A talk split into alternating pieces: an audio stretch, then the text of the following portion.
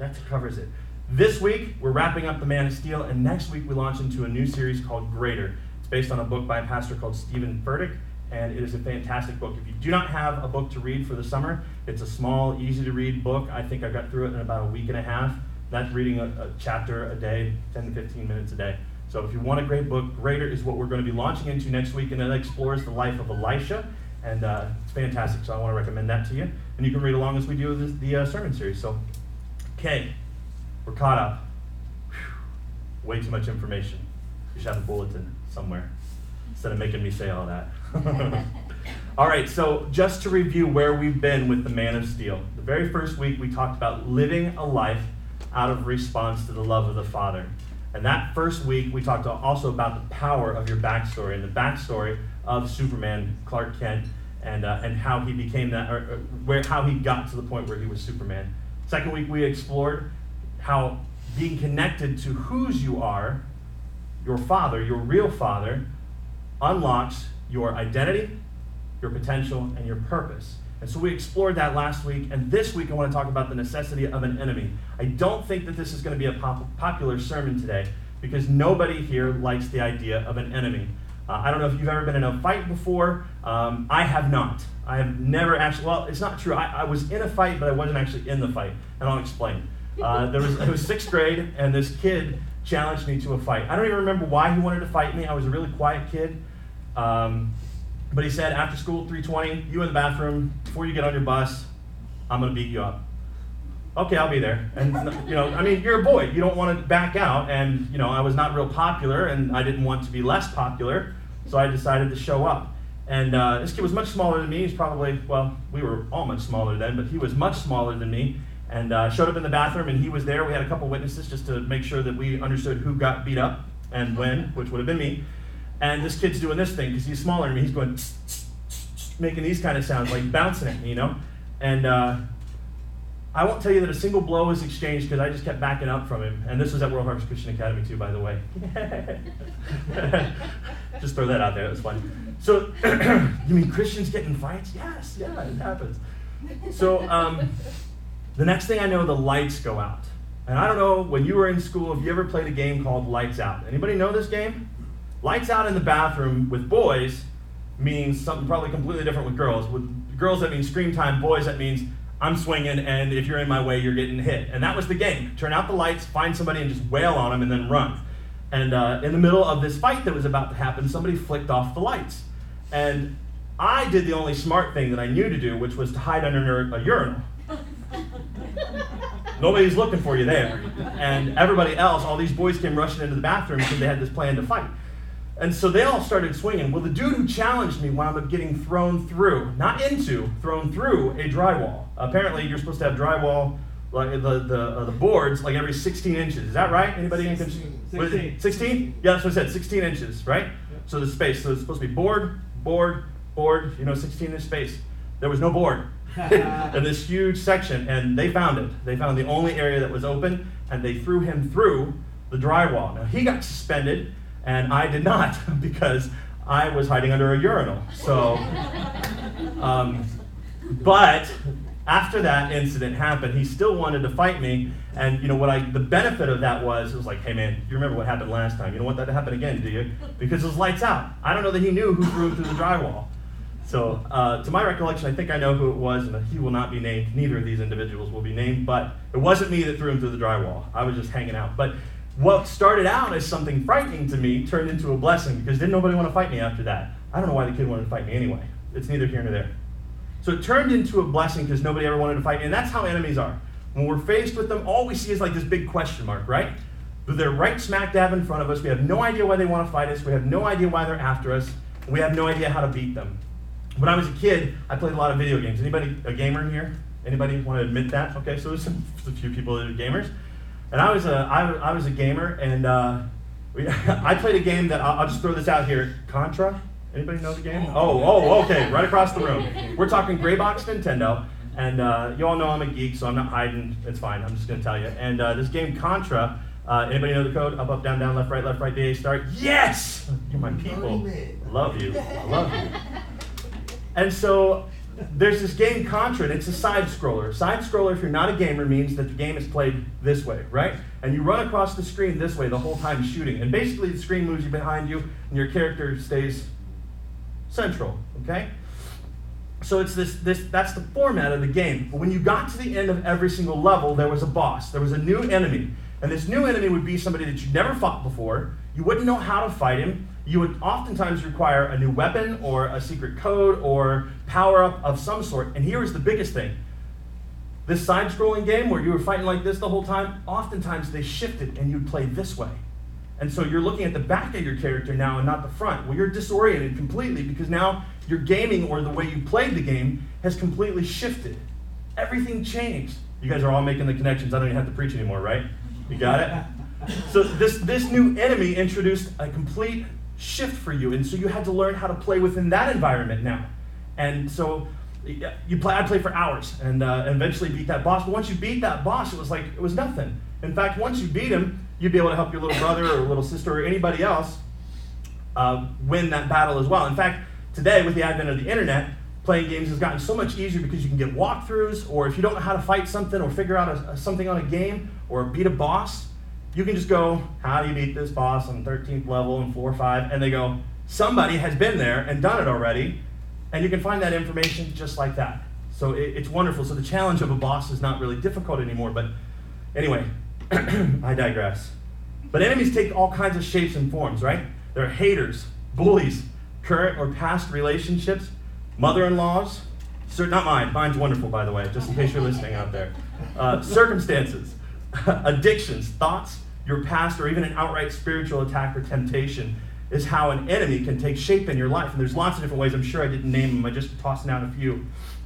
And when we look at Superman, his enemy appeared in the form of General Zod. Now, General Zod, if you haven't seen the movie yet, shame on you. Get out and see The Man of Steel. It's fantastic.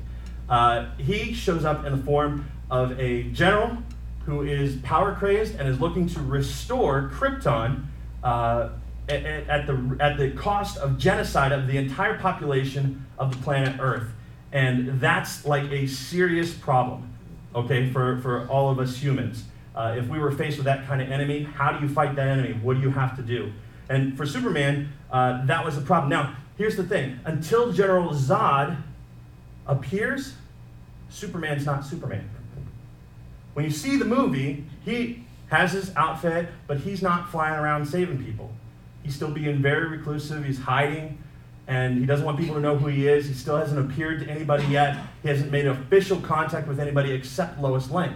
She's the only one who knows who he is. But as soon as the enemy appears, he had to step into what he learned from his father, his potential, and he had to step into his purpose, which was to save the world. Because his dad said, You've got all this power and all this strength. You'll be a God to them, and you'll be able to save them. And so Superman becomes Superman, or Kal-El becomes Superman, or however you want to say that, Clark Kent because of the presence of the enemy. And what Zod did for Superman, it's the same thing that the flood did for Noah, the same thing that Goliath did for David, and the same thing that Judas did for Jesus. He gave him the adversity needed to become super, to tap into his potential and become all that he could, testing his very own limits to defeat the enemy. And, uh, you know, I, I think the idea of this, again, just makes us uncomfortable because we don't want to believe that we have an enemy. And it's not just ourselves we actually have an enemy, and that's the devil. And he is looking to pluck you out of God's hand as fast as possible to ruin your future because he's not afraid of who you are today. He's afraid of your potential to be great, and he will stop at nothing to destroy you. I think one of the greatest lies that we as a people have believed is that he doesn't exist. That's the greatest lie he's ever told us. He doesn't exist. So, for me, uh, let's think of it this way the necessity of an enemy is kind of like going to the gym. Now, this is not something I'm obviously very familiar with, but I've been told, okay? So I'll just talk about it from a relational standpoint Rocco. Rocco goes to the gym a lot, and uh, it, it shows you want to feel his muscles afterwards, he will flex for you and show you that, that, that, he will agree with what I'm getting ready to say, okay? Because my testimony is obviously not worth much. But to build strength, we got to go to the gym.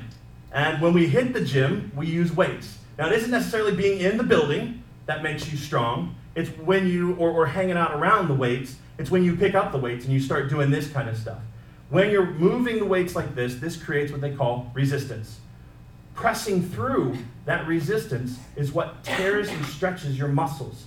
That tearing process is necessary for the building of muscles. Because what happens is, as you're torn and as you're stretched, once again, this is a great analogy. I don't even need to preach anymore. We can go home, right? I love this.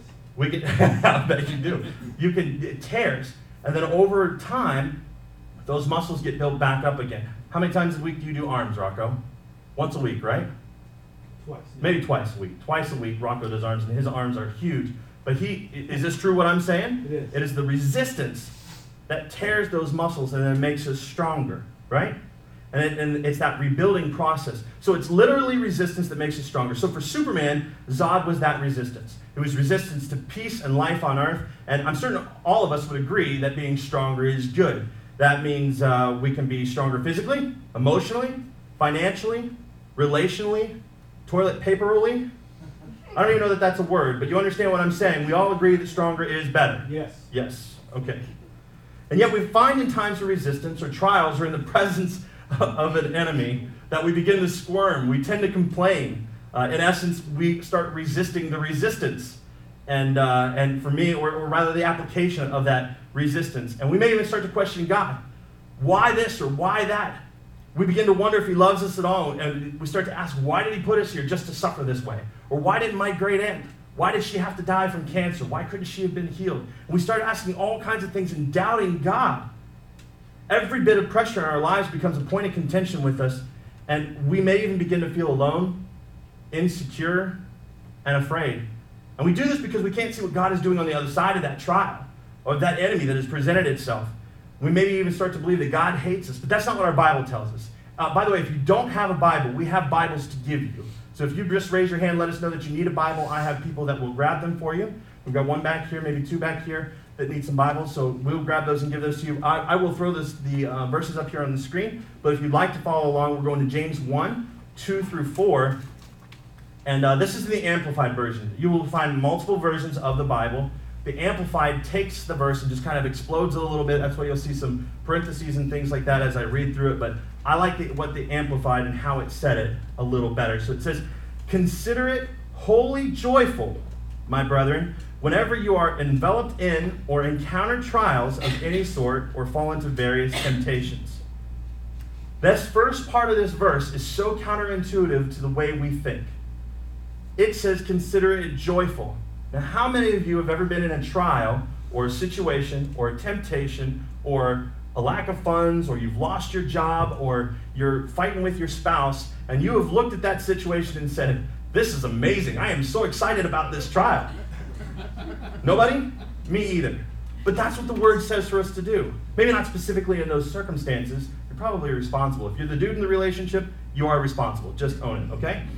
But it says, Consider it wholly joyful, my brethren, when you are enveloped in. Now, I just, when I read that, I just imagined myself being inside an envelope and the thing being shut. There's no way out. Now, I want to believe that if I was put inside an Aaron size envelope that is paper, I should be able to tear right through it, but who knows?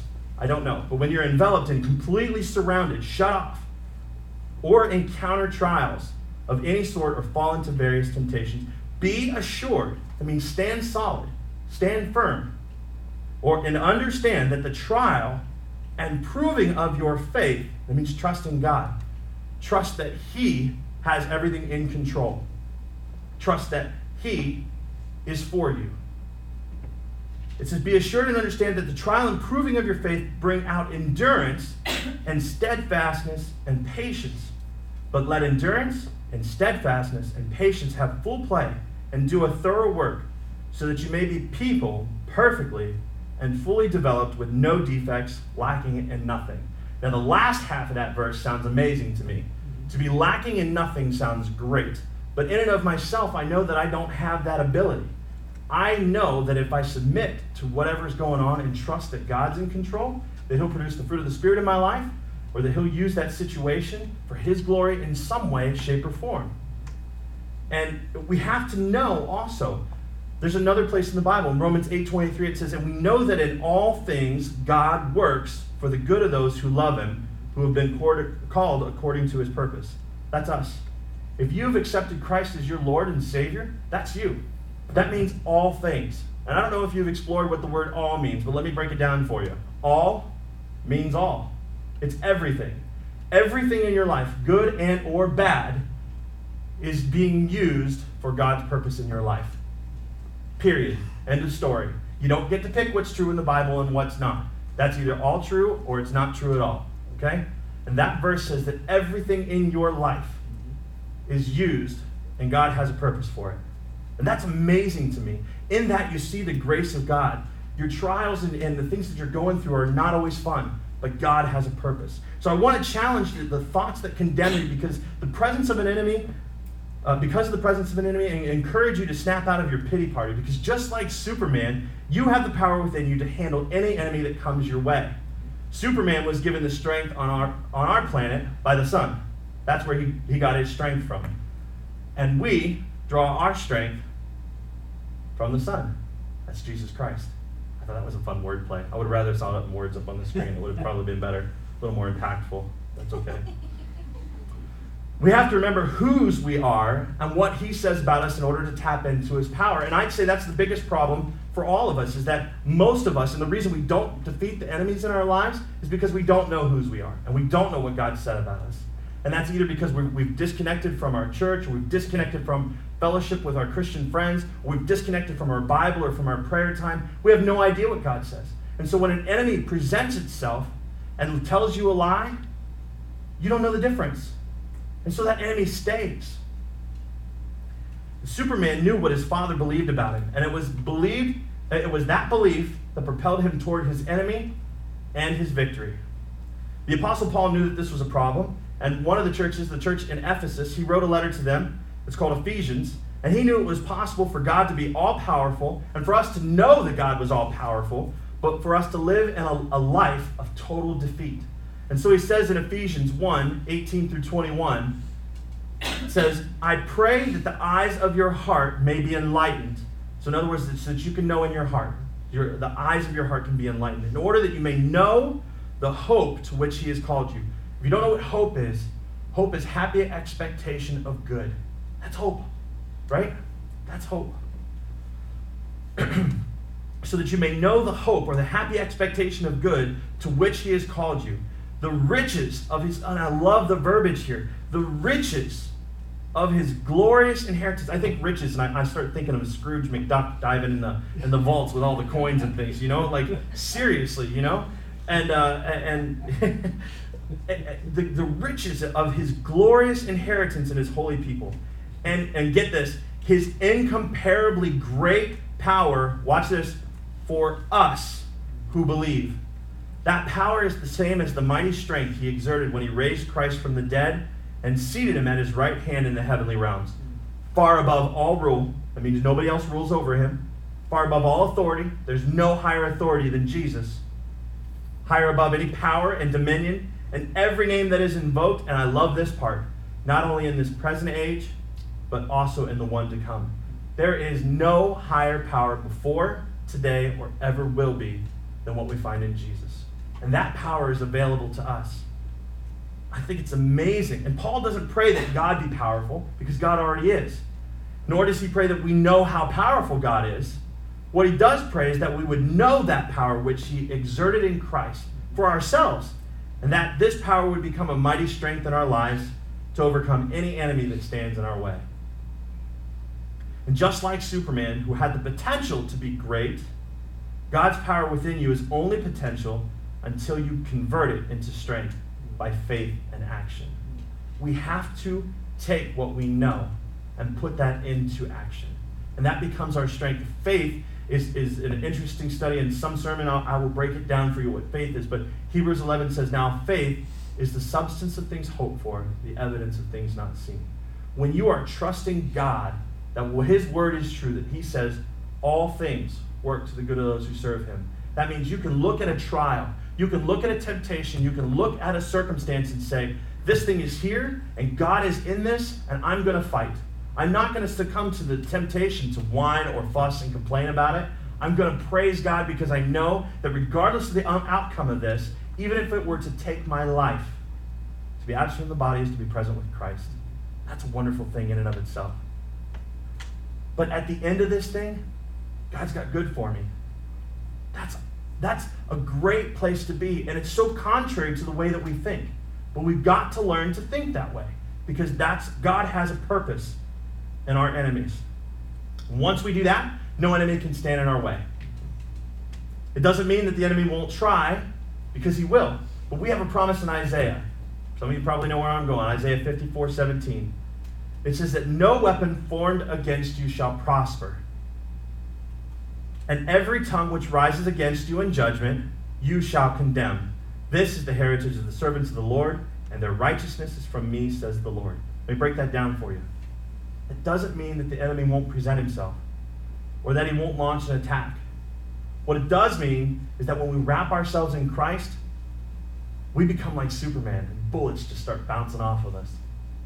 The launch or the attack of the enemy, missiles may get shot at you. If you've seen the movie, Superman endures a lot of things. He gets hit with bullets, he gets hit with missiles, and everything just bounces right off of it. Nothing even bothers him.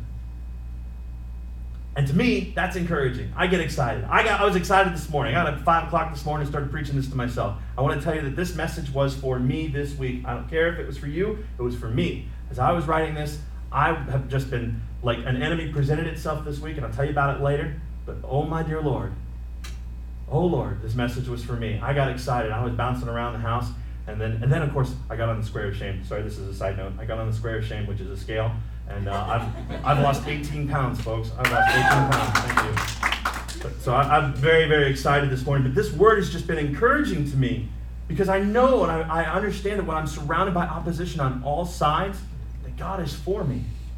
He's for me. And when God is for you, who can be against you? It's an amazing thing to wrap your head around. I just get excited. So we began this series talking about Joseph, right? And, and I'm not going to go through the whole thing and read all of Genesis 37 and 38 to you. I'll just give you the, the cliff notes. Here it is Joseph, character in the Bible. He was hated and sold into slavery. He was lied about, thrown into prison, and forgotten. I would say that this guy has suffered a little bit. And I don't know how many of you have endured any of those things that I just listed, but if you have, this guy's was like on steroids because he was lost in prison for years and years and years, and it was a wrongful imprisonment. He didn't even do anything wrong. He was lied about. He was hated for no reason. Why? Because he had a dream. And so Joseph, uh, his story doesn't end there, though, with him being forgotten in jail. In fact, Joseph has the gift of interpreting dreams, and he does that while he's in jail. And later on, he's remembered and brought before Pharaoh, where he interprets his dreams to predict the greatest famine to hit the land in ages. Okay? And suddenly, Joseph is appointed to a position of honor. In fact, there is nobody in Pharaoh, like Egypt. We're talking Egypt. Like, this is comparison to one of the major metropolises of today. This is a huge, huge place. All of Egypt. There's nobody higher than this little slave boy who was thrown into prison, lied about, and hated than Joseph. Through all his trials, he steps into a position of being blessed. Not because he whined, not because he complained, not because he said, Well, if they're going to do this to me, I'm not going to give my best. Or if this happens to me, I'm not going to live for God this way. Or I'm not going to forgive them. No, it was because Joseph continued. He knew what God had said to him, he gave him a dream. He knew whose he was. And so he lived in accordance with that. When he was tempted to sleep with his master's wife, he said, How can I do this great thing, this great sin against God? How can I do that? I love Joseph's story. And he lived in a way that honored God regardless of his circumstances. And here God blessed him and elevated him out of that and put him into a position. Now, as great as that story is, I have to tell you that this whole thing of elevating Joseph has nothing to do with him. Believe it or not, the trial that you're going through or the temptation that you're dealing with, whatever that may be, an old enemy, whether it's yourself or relationship, has nothing to do with you. Because Joseph wasn't elevated just to be a blessing to him. God made a promise, not to Joseph. God made a promise to Abraham.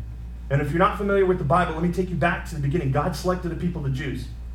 And Abraham was the first one. God said, I'm cutting a covenant with me and you. And he said, Your, your people will be as numerous as the sands of the sea and the stars in the sky. That's who you're going to be and I'm going to bless you. And Abraham said, I'm old. I can't have kids. He had no kids. He was like 100 years old, I want to say. Or, or late 90s. And he said, I'm old, I can't.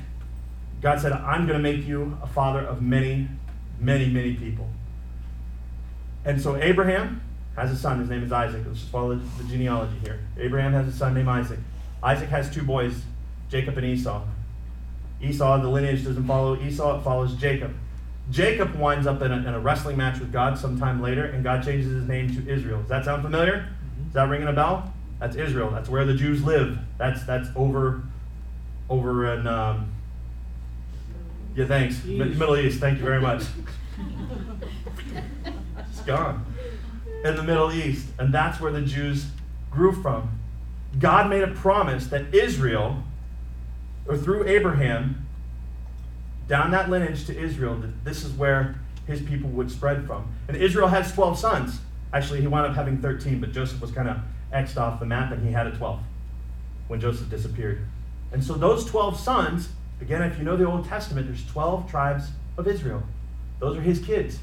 And the promise that God made Abraham to make him a great nation is dying in the middle of the wilderness.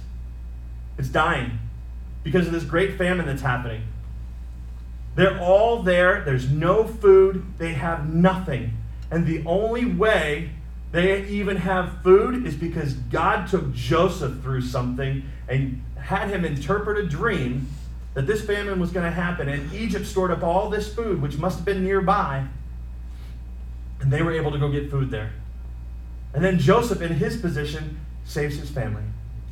Your trial isn't for you. Your temptation isn't for you. You conquering an enemy, as much as that is going to satisfy you, has nothing to do with you. It's part of the grand and glorious plan that God has for your life. Whatever it is you've been through, not only will God redeem that in your life, He'll redeem it in somebody else's. This amazing thing when you step back and look at, at how big God is and what He's doing. It's, it's, it's humbling to even be a part of it. It's humbling. Let me tell you, this, this simple story about this church. Felt God called me to do this and, and uh, to be Simple Church here in Reynoldsburg. And we launched out from, from our home church. And in November, we made an announcement that we were going to be a church. And so we started looking, looking for buildings around here, looking for places. And for months, every door closed in our face. Places have been, that have been closed or unoccupied for years. Strip malls, empty buildings, the Hooters restaurant down the road. We went to a lot of different places. And we knocked on a lot of different doors, talked to a lot of different real estate agents.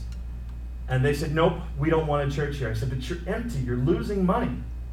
Don't you want our rent money? I mean, we were ready to pay thousand to two thousand dollars a month if we needed to, whatever. Nope, we don't want you. We don't want a church here. And so every door continued to close in our face. And as that happened, I started to doubt whether God had called me.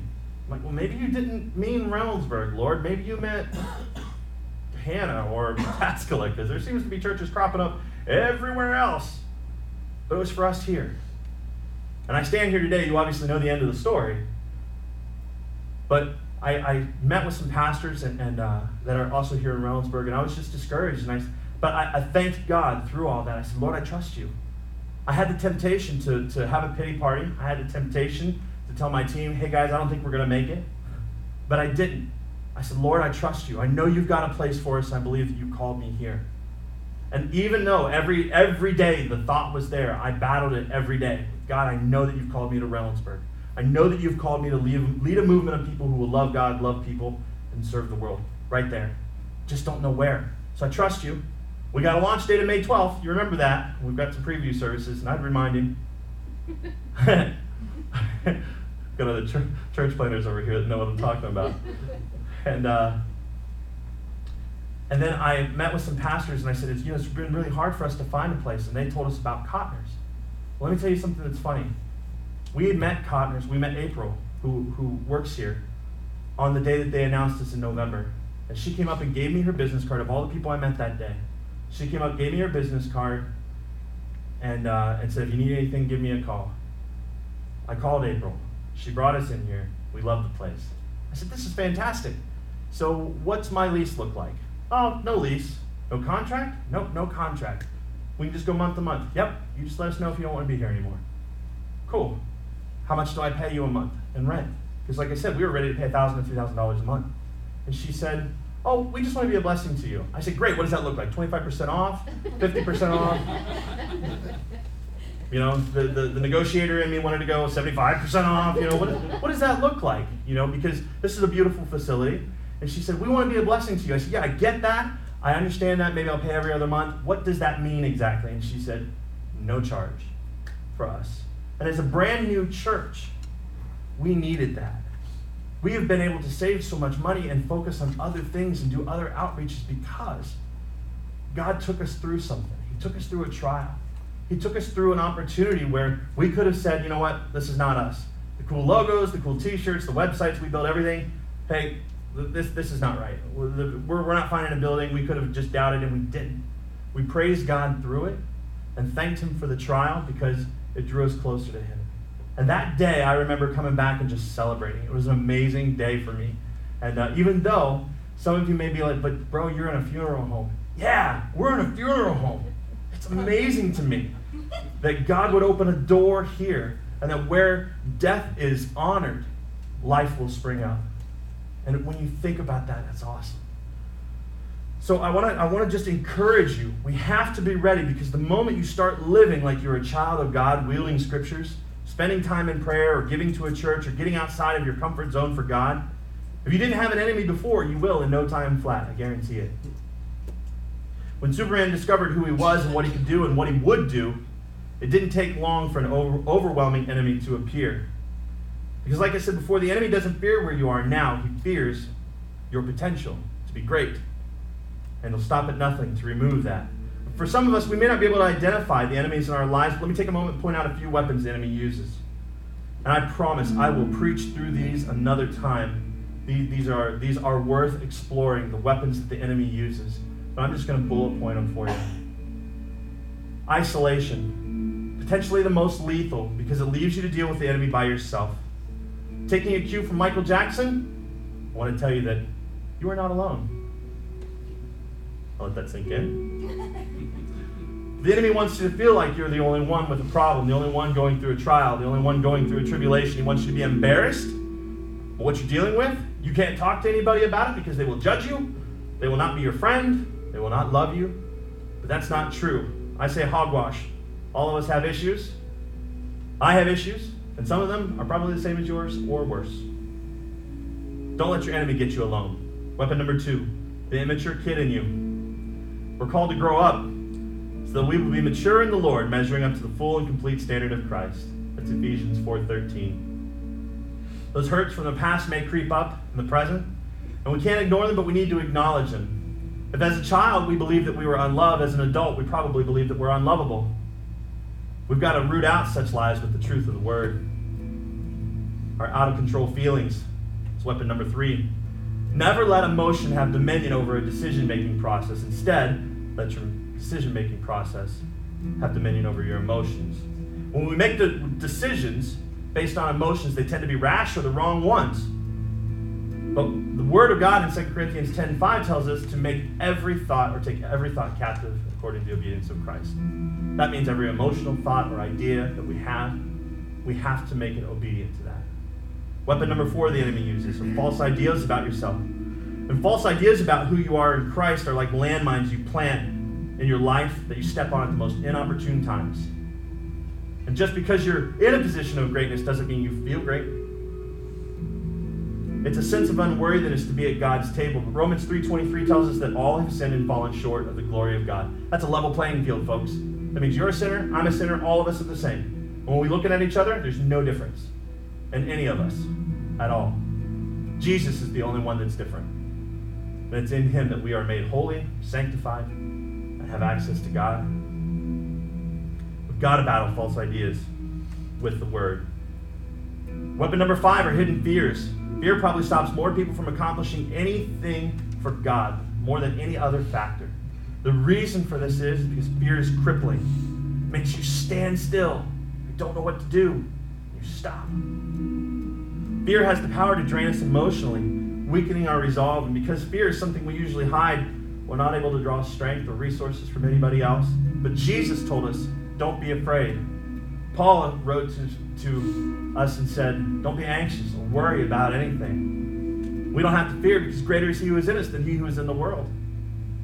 Weapon six, resurrection of an old thing. And this is what I fought this week. An old enemy came knocking at my door this week that I was not ready for. I didn't suspect him, I didn't know he was coming. And when he showed up, I said, Who are you? And how do I fight you? I acted like I had no idea. But let me tell you, an enemy you've defeated in the past will be defeated again by the power of God and His grace and mercy in your life. You can do it. Doesn't matter if He shows up or not. And don't be surprised because God's not surprised. Don't be surprised if it's an old relationship, if it's a habit, or memories of your failures. Don't be surprised. Deal with it. When God has given you a vision for your life that includes an uncommon future, you go for it. Don't you let an enemy keep you down that you've beaten before. Weapon number seven is ignorance. The first step to defeating and conquering a problem is moving from ignorance to knowledge. We've got to get into our word. We've got to get into the Bible and know what it says about us. Pride is weapon number eight. I've only got two more. The desire for importance can be the enemy of significance. There's only one weapon to defeat pride, and that's humility. The word says God resists the proud. And I don't know about you, but when God is resisting something, when He says no, it's no. And I don't want that kind of resistance. So pride is one of the, the biggest weapons. Number nine, familiarity. The enemy will use familiarity in your relationships against you. The key root word, or the root word of familiarity, is family. It's the people that are closest to you. They become familiar with who you are, your flaws, your failures, and they use them against you on a regular basis. And that can tear you down and wear you out in, in horrible ways because they've lost they, they've lost that sense of mercy for you. They've lost the honor they had for you. And uh, when familiarity sets in, all that just begins to seep away. But we got to live in lives in grace and mercy for one another, even when people aren't living in, in that for us. The last weapon is bad thinking. Most of our battles in life will be, de- be determined by how you think or by your mindset. Let me just tell you something. If your mind goes there, your body will follow. That's just the way it goes. If you are tempted, or if some if, if you've just got a thought that you don't immediately stop and go, no, no, no, that's contrary to what God said about me, or no, no, no, that's contrary to where I know I need to be, that thing will set inside you like a seed. And it'll start to produce fruit in your life. And when once that that thing is planted, It'll produce fruit. It will lead you to sin. It will lead you to pulling away from everything you hold dear in your relationship with God. I want to encourage you with one last thing today as we close. When you're pursuing your purpose, it would be in your enemy's best interest not to fight you, but it would be in God's best interest to have him fight. God uses these enemies because he has purpose. He is to be praised and glorified in our confrontation of an enemy because he's at work. And that work is to our benefit. Even when we can't see it, the enemy's present in our lives only serve to further you in God's will and purpose for your life. But that doesn't mean you get defeated by the enemy just because he's there. It means you use him as a stepping stone. That's what that means. And so, even if you can't understand the why, the what, the where, the who, sometimes of your enemy, give God thanks. Not necessarily for the pain of the trial, but for the outcome of it. It's like childbirth. I've never done it, but I hear it's painful. But that pain, what's on the opposite end of that pain, is joy. Because now you have a child. And you have that joy for the rest of your life. Well, until that child becomes your pain in a different area of your body. Remember that diamonds are formed under the most intense pressure far below the Earth's surface. The most valuable metals, precious metals, become that way under the hottest fires. And God is using your trial, your enemy, its needed thing, to make you perfect, to make you better. And all the while, we just give Him honor, forgive Him glory in our hearts and with our mouths. He'll bless us through that. And He'll use it just like He did Joseph to benefit, maybe even save a generation, save a nation. I want to challenge you today. Will you let God do that in your life? Will you let Him use what you're going through for His purpose? Will you praise Him through it? Will you be thankful and consider it joy? I hope today that you will. Let's pray. Everybody, bow your heads.